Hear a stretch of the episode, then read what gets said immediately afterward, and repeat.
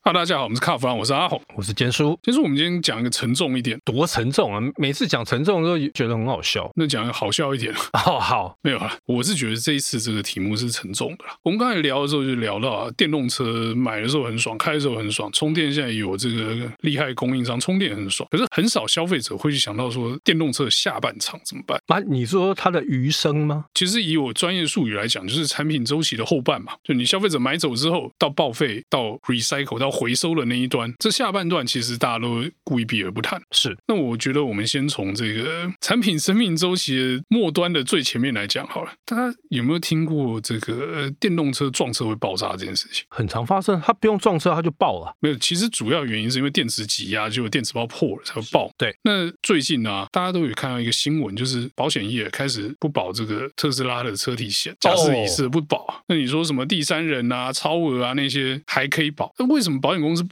保啊？你知道全世界最精明的公司就是保险公司啊，保险公司不保就代表这生意不能做啊。啊因为最主要特斯拉的肇事率很高啊。其实问题不在于肇事率，你知道吗？ 真的吗？因为我看到这群使用者，他就是 ADAS 开了嗯睡觉什么一一大堆，然后去自撞嘛。没有撞了可以修的话，我保险公司当然保嘛。不，保险厂有钱赚，保险公司有钱赚，为什么不保呢？是，可是通常好像撞下去，通常都不能修吧，还会爆炸。没有报之前可以修。 哦，OK，但问题是修太贵，为什么修太贵？问题出在于这个马斯克非常自豪的这个先进制程啊。那个真的贵啊。听说只要伤到稍微重一点，你就是整台车换车台。他之前不是很自豪说他要那个什么一体成型，对，就是这个一体成型惹的祸啊，因为你没有切点，没有节点可以用。特粉就开始里面鼓掌，哇，好厉害哦，怎么样了？他们都没有想到后半段，阿伯利啊弄矿嘛，很懂话埋 啊，对，那这就是一开始就问题喽。你如果撞了，很容易无法维修，就保险公司不赔嘛，那你是不是就只能报废？而且他这个没有没有像我们传统的这边拉大梁，没有这一回事嘛，全我换我觉得嘛钣金厂大概不敢拉吧。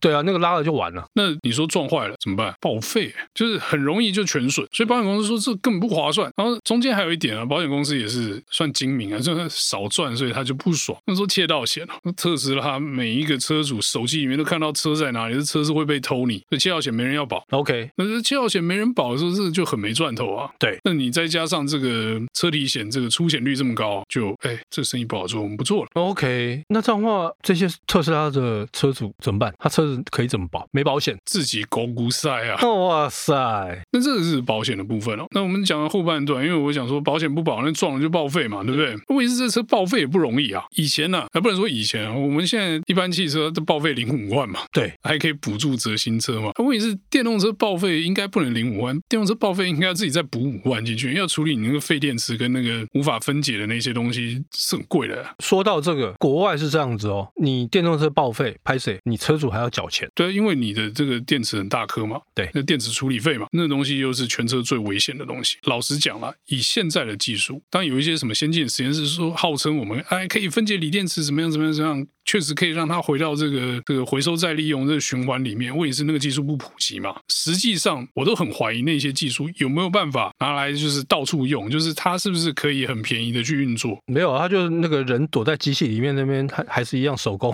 人工在那边拆解而已啊。人工拆解的话，那我们就是要面临别的问题嘛。你人的人要面对的这个安全的风险，然后你人工拆解显然不会有太好的废弃物后处理，这又是环境污染这件事情。 是那你讲这个，我们就下一段哦。撞车不赔，报废要钱。 那报废之后呢？环境污染这一块怎么办？你不是跟我讲说这个一直要讲这个题目，说是电动车坟场？哦，说到这个，这个最近啊，因为中国发展电动车很久嘛，也是最早。那真的久。他们那时候在推电动车的时候呢，政府给补助，你买车的给补助，生产研发电动车的，我政府给你车厂的补助，哇，大家就一窝蜂。然后那时候不是出现很多很便宜的电动车嘛，台币十几二十万的一大堆。但是呢，好了，这几年过去了，你觉得它可以用多久？早期的这个电动车用那种大颗电池就别提了，那寿命应该都很有限。哎，问题出现了，中国现在有这种电动车，那因为它就报废了嘛。哎，你知道美国有一个那个叫飞机坟场？哦，那个就是报废飞机就拖去那边放嘛，就是飞机专用的凯泰厂嘛。对对对对对，所以中国有电动车专用的凯泰对厂，，而且对不对是一大片，那个很可怕，真的是一大片。然后呢，也没有人要去拆，因为拆了没钱，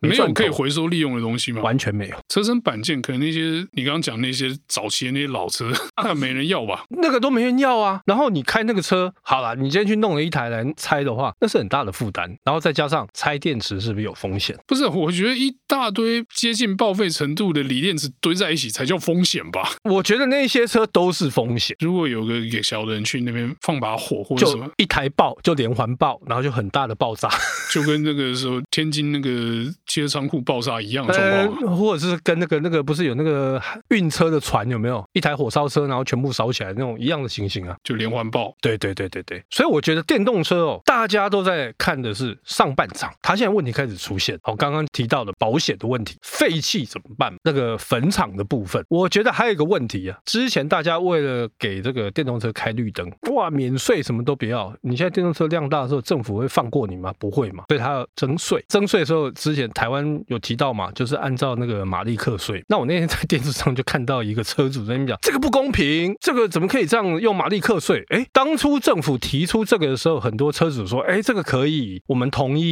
然后他们现在又开始反对，因为会伤到自己的荷包，因为政府开始要玩这个事情。你要讲到这个税的部分哦，其实现在电动车吸引人的部分就是低费用嘛，对，充电便宜啊，免税嘛。那如果呃电价不会动，因为电价是民生物资嘛，那其实供电也不缺嘛，所以你说电动车会造成电价涨，不可能，所以它的使用费还是低的。但如果要缴税的话，这些电动车车主应该就是就痛了。嗯，当然痛、但啊如。果磕那马力税，那你说那种什么两马达、三马达那些电动车车主，哇塞，还不卖车啊？动辄五百匹，现在还大家号称一千匹的，你要缴多少钱？但是我觉得哈，讲一句公平一点的啦，你在前端都已经享受了那么多好处，该缴钱了吧？而且你对道路造成的破坏是很可怕的，你车那么重，哎，你就别说这个车重消耗马路消耗比较凶了，你就说一个，万一不幸你撞一个在路上爆炸，就是柏油就少一个洞了。哎，柏油烧一个洞也就算，你还会去波及到其他的用路人，对不对？所以我觉得这个该缴钱的还是要缴，所以大家还是呃先想想电动车的后半场，它的后半生，我觉得接下来可能不是只有我们讨论出的这些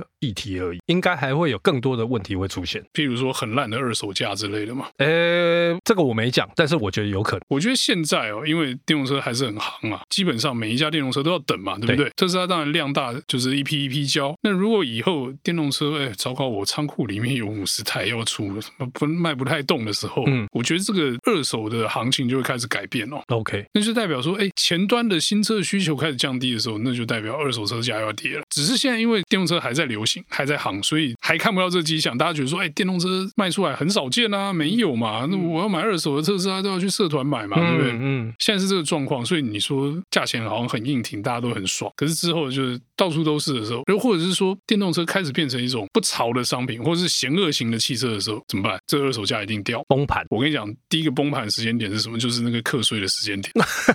我跟你讲，如果现在跟你说明年要课税，现在大家那个什么一抛千啊批的都跟狂抛了嘛？全抛啊！对啊，一年要缴十几二十万的税，你觉得他受得了？这个受不受得了是一回事，但是缴了心，你有没有办法很乐意的去缴？因为这本来是不用缴的东西啊，嗯就突然一年要多缴十几万，这谁会愿意接受这件事情嘛？对，所以我觉得第一个二手价要崩的时间点就是要 缴税的那一年。啊那没关系，那我们就看吧。好，那我们今天这个有关电动车的后半场的故事呢，就到这边告一段落，谢谢大家收听。谢谢。